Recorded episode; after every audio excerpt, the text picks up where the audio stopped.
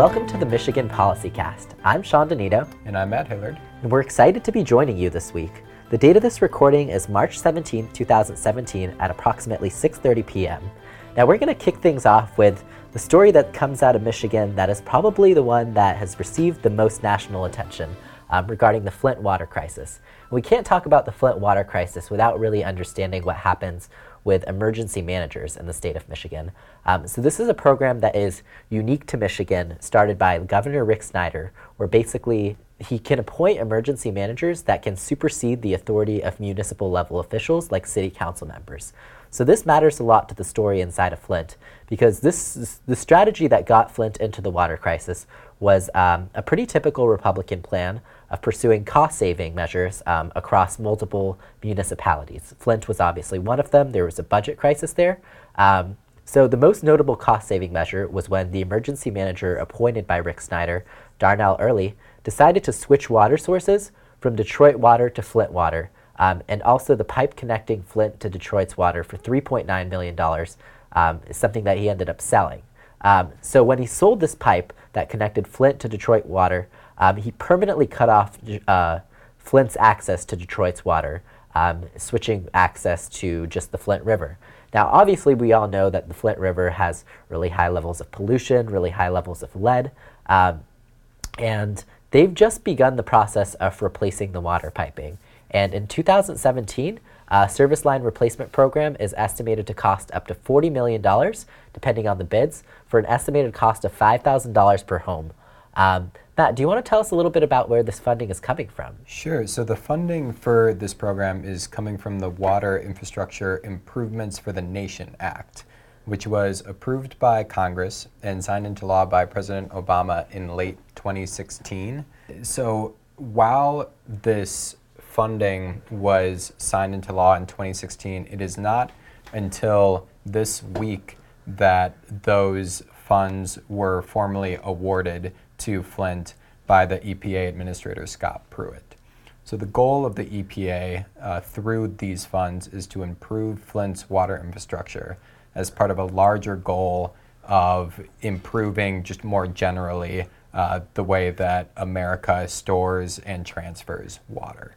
Uh, so importantly, this fund must first pass through the State Department of Environmental Quality, uh, and half of that money is earmarked earmarked for replacing aging lead pipes, improving corrosion controls, and other just more general water system improvements. Yeah, and I think it's so. You know, speaking to water quality and pollution across this country, um, is is Flint an edge case? Is, the, is it the norm that there are these high levels of lead? How, how frequent is this problem? Right, so it appears to be that it is indeed the norm that these high levels of lead are present in a lot of urban water systems. So, reporting based on data from the Pennsylvania Department of Health highlights 17 separate cities just within wow. the state of Pennsylvania where 10% of children tested positive for lead exposure. And just to provide a little bit of context for what uh, lead exposure actually means, it's defined as five or more micrograms per deciliter of lead in the blood, which is the threshold the government uses to identify children with dangerously elevated blood lead levels. So it's you know important to keep in mind that these are 17 cities within one single state that had lead level exposure above which was experienced in Flint. And I right. think importantly, Flint gained a lot of national attention for the politics surrounding the crisis. Uh, and it's equally as important to be focused on Flint and also on these cities across the country that have comparable lead levels, but that might not have been due to direct government action, but more entrenched inequalities in infrastructure systems that are really, you know, providing a huge challenge to a lot of public health uh, experts and practitioners that care about the, you know, quality of health of our children. Yeah, absolutely. Um, so, in other news, out of the state of uh, California, out of my home state, uh, Trump approved national dis- natural disaster declaration um, in response to some flooding that California had in January. Um, the declaration makes federal funding available to the state. Um, so this was this is standard practice. It's worth acknowledging um, that it, it was it, every president basically would have done this, but it was in his discretion to withhold these funds. And I was personally worried that this would be used as a cudgel against California for you know pushing back on some policies regarding immigration and the environment. Um, so, like I said, this is standard practice, but it wouldn't have it would have been unprecedented for him not to give that funding, but it wouldn't have been surprising. Um, so yeah, we just that's our that's our weekly nod to Trump for for doing something that's vaguely presidential. Um, low bar. low bar. in, in other news, uh, so we got introduced to the budget director for Donald Trump, Mick Mulvaney, this week. Um, in Thursday's press briefing, uh, he started off with kind of a playful exchange with the New York Times, where he got them in trouble for getting his kid's gender wrong. Um, he then gave them the first question, which the New York Times did not waste. Uh, they definitely asked a very difficult question about Camp Trump's campaign promise to eliminate $20 trillion of national debt in eight years. The New York Times reporter, uh, their question was basically like, is this still happening? Um, and of course, the question was glossed over, but I thought that that playful yet intense exchange and that opportunity being utilized by the New York Times was, uh, was amusing at the very least. Um, Matt, do you want to tell us a little bit about what else is inside of uh, inside of Donald Trump's budget plans? Sure. So different than the lack of follow through in this promise to eliminate $20 trillion of national debt in eight years, there's one campaign promise that Donald Trump seems to be sticking to, and that is his promise to build a border wall along the U.S. Mexico uh, border. So, President Donald Trump's administration submitted a supplemental budget request to Congress on Thursday requesting $3 billion to be tacked on to the Department of Homeland Security appropriation bill for Trump's proposed border wall and implementation of executive hmm. orders. Mm. So, this money is expected to be used for hiring border and ICE agents and expanding detention and deportation funding. Yeah, it's, it's sorry to interrupt, but it's just it's interesting that he's sneaking this into a, an appropriations bill, which right. is kind of a, a must-pass bill from the way I understand it. Mm-hmm. Um, this this funding is, is likely to get voted on. Absolutely, and it, it's uh, important to note as well that this three billion dollars is only a fraction of what the border wall's estimated cost uh, is projected to be.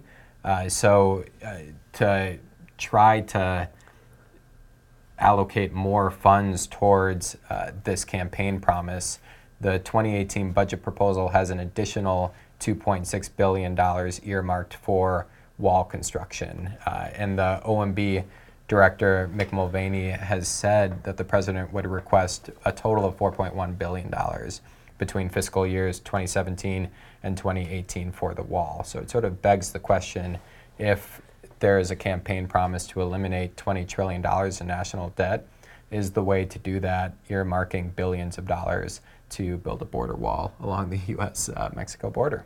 Yeah, and it's, you know, Donald Trump's budget plan has obviously been a really big part of the news cycle. And mm-hmm. there's a mm-hmm. lot of places where he's adding money and quite a few places where he's taking money out. Um, Matt, could you tell us a little bit more about uh, some of those cuts and additions? Right. So we certainly won't go through uh, the specifics and all cuts uh, and expansions. But one thing that, you know, Shawn and I both feel very strongly about is these two you know, countervailing effects of increasing spending on defense and cutting the State Department budget.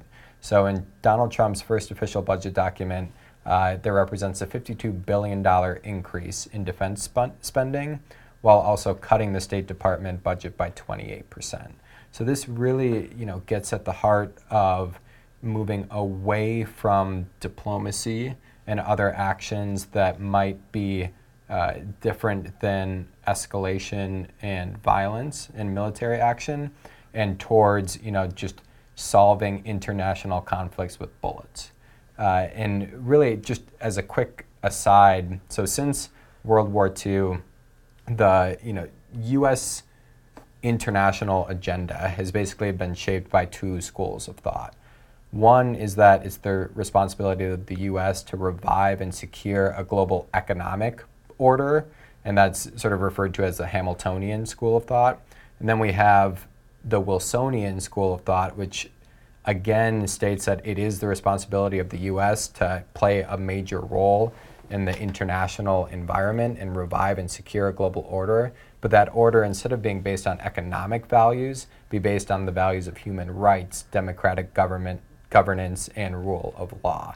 But now, so we have you know these two competing orders, competing right? schools of thought. But we now see in this post-Trump America an older school of thought that has really reemerged and has been reflected in this budget proposal of increased defense spending and cutting uh, State Department and diplomacy spending. Uh, yeah. And this sort of were has been referred to as a Jacksonian sort of school of thought, right. and it essentially is uh, this idea of American exceptionalism. Uh, that you know both Hamiltonians and Wilsonians still um, retain that the U.S. has a privileged place in the international community, but it's really rooted in the country's singular commitment to equality and dignity of individual American citizens. So instead of outward facing, it's very inward facing and ensuring that you know both economic and physical security of Americans are insured at home first and foremost. Yeah, and it was interesting during the press conference because Mulvaney got asked a question about uh, you know the critical cuts to the United Nations and the impact that they would have for um, human rights and different efforts to help people uh, impoverished in the developing world. Mm-hmm. And he, he made very clear that it should be no surprise to Americans that we're pursuing an America First agenda and the prioritize the priorities of international um, refugees and marginalized populations are going to get sidelined at this time. Absolutely. Uh, and just to bring the budget full circle into sort of a second point that uh, was somewhat concerning to see is a 31% cut in the EPA budget yep. from $8.2 billion to $5.7 billion, with the additional reduction of 18% to the National Institute for Health, as well as similar medical and scientific research departments. So it seems like there's this perverse intent to defund studies that might corroborate findings of a changing climate while also loosening regulations and tending to fight climate change. So it's really saying that, you know, let's ignore this problem and by ignoring the problem and by not using science to attempt to uh, enrich our understanding of the problem, then we don't have to devote resources to trying to fight it because we're right. not going to fight a problem that we are convinced doesn't exist. Right. And uh, another interesting cut was uh, so from this is from Foreign Policy magazine. Uh, State Department staffers have been instructed to seek cuts in excess of 50% for U.S. funding to UN programs. So we previously alluded to those, um, signaling an unprecedented retreat from Donald Trump's administration for international operations like keeping the peace, providing vaccines for children, monitoring rogue nuclear weapons, um, and promoting peace talks from Syria to Yemen, um, according to multiple different sources. Um, so, in other diplomacy news, uh, Trump's meeting today, actually, with Angela Merkel, is supposed to discuss the importance of vocational work. Mm-hmm. And we, we wanted to take a minute to acknowledge that vocational work is something that's sort of been sidelined in the United States in favor of you know four-year colleges and universities. Um, and there's there's a lot of really interesting advocacy work that tries to encourage people to go back into you know these hard labor jobs, which are oftentimes moving up the value chain and becoming more high-skilled and more technical, higher income. Um, but it could be an indication of what Trump's economic agenda forecasts. Um, and, and getting cues from Germany could be a good thing here because their 4% unemployment rate and their very robust middle class. Um, yeah, what, what else is Trump trying to bring back in, in terms of the, the economic agenda that he's pursuing, Matt? Right. So, to increase the importance of these vocational uh, training programs, there needs to be jobs for these vocational um, trainees to fill. So, Trump's basic economic agenda is trying to bring those jobs back, particularly in the manufacturing sector. So if you'll forgive the small amount of you know macroeconomic wonkery. Uh, basically, you know, Trump's ec- economic agenda includes the following: a lower corporate tax rate, which is currently at 35%, which is pretty high in comparison to uh, other OECD countries. Uh, less burdensome regulatory environment, though that has to beg the question: Is this less burdensome regulatory environment at the expense of our physical environment? Right. Um, expanded domestic energy production, and a, a big uh, sort of example of this that many right-leaning economists look to are, is the fact that American firms are, you know, increasingly more efficiently extracting gas, uh, but due to regulation, really face barriers in liquefying the extracted gas to then send abroad. So if you Wow. lift those regulations, um, which again, you know, has a lot of questions about environmental implications. But if you were to lift those regulations, you could imagine a situation where it would be easier to send gas abroad and potentially, you know, lower some trade deficits. Uh, and then finally, Donald Trump really ran on this idea of being an effective deal maker. And a big part of his economic agenda is to negotiate better trade deals that give companies a quote unquote fair chance to compete. So the US, for example, faces huge restrictions and roadblocks when trying to do business in China, which has certainly increased the uh, the trade deficit between the U.S. and China, and is something that Trump really wants to spend a concerted amount of effort in uh, trying to alleviate some of those restrictions. Right. Yeah. It's it's interesting hearing a, a snapshot of what some of the priorities are of this administration. Um, in in order to uh, measure public support or even just kind of highlight public support, uh, Donald Trump has been. So he's whether or not it's him or the GOP, they've been they've been releasing some public opinion surveys, um, and these are hosted on the GOP's website, um, distributed across the country, and it's it's worth acknowledging what's inside some of these polls. So one of the most recent ones was a mainstream media accountability survey, um, whose name already kind of primes what it's trying to do, um, trying to highlight the flaws in the media, and I there, there are a couple things that I have to say about this as somebody who researches survey design and, and questionnaires. Um, there's, there's a lot of selection bias in, in the people that he tries to get to take these polls. Um, basically, what happened the first time he distributed the survey was he didn't like the responses. Um, so he just reissued the survey. He, his, he basically said that liberals tried to hijack the results of the survey, and because of that, uh, he was reissuing the survey. So that's an example of kind of choosing your sample. Um, and there's there's a lot of really interesting priming effects here too. So just reading a couple questions off the survey. Um, Number 14 is Do you believe that, contrary to what the media says, raising taxes does not create jobs? um, so it's just, it's survey design 101 that you don't want to prime the person you are asking a direct question. You want to keep them as uh, unbiased and objective as possible. And it's interesting to what extent that has been deprioritized by this uh, administration and its collecting of data. Yeah, it can't help but bring up sort of uh, a tweet that I think was issued by Trump a month ago, in which he stated that uh, all polls are fake unless they show positive uh, results of me and my administration. Right. And this idea that all no data is correct unless it corroborates his pre-existing beliefs. Yep. And uh, it's, it's important to acknowledge Trump's relationship with this media. So now we want to talk about Obamacare because that's something that public opinion research has been especially interesting on too. Um, Obamacare, as we know, is relatively unpopular, um, but it actually surpassed 50% approval for the first time in history very recently, um, now that it's on the chopping block. Uh, furthermore, according to research by the Kaiser Family Foundation, um, 84% of Americans want to keep the Medicare expansion that's part of Obamacare. Um, the tracking poll also showed that Obamacare is more popular than it has been since 2010. Um, 48% viewed the law favorably, which is a plurality of Americans, and 41% disapproved. Now, this is some of the most interesting research that um, I've gotten to discuss in some of my classes. Um, the Pew Research Center put out data that wholly a third of Americans did not know that Obamacare and the Affordable Care Act are the same thing. Um, and approval ratings were considerably higher for the Affordable Care Act than Obamacare.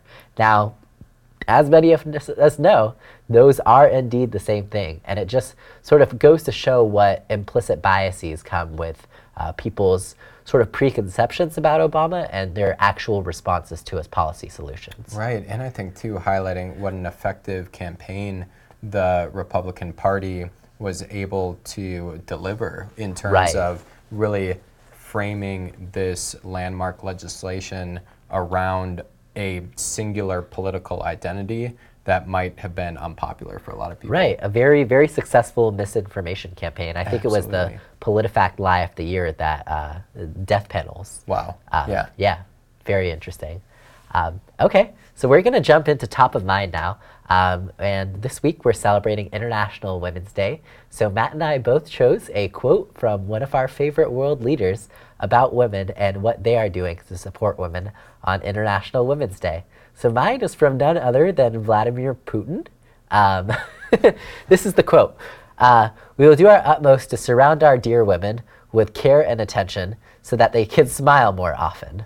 Um, there's there's a lot in this quote, and it's it's not it's not even really out of context. Um, uh, John Oliver's commentary was spot on that women like nothing more than to be surrounded and told to smile more often. Obviously.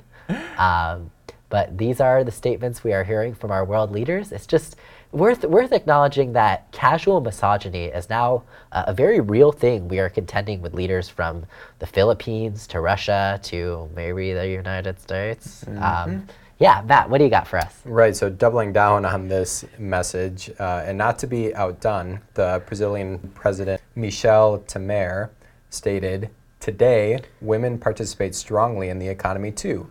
Nobody is more capable of pointing out changes in supermarket prices better than women.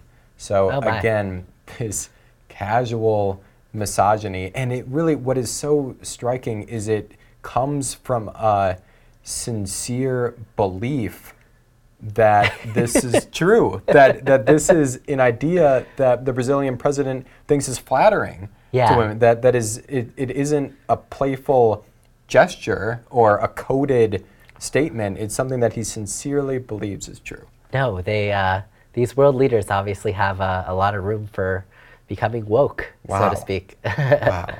okay, well that's all we have time for this week. Uh, join us again next week. I'm Shawn Danino. and I'm Matt Hillard.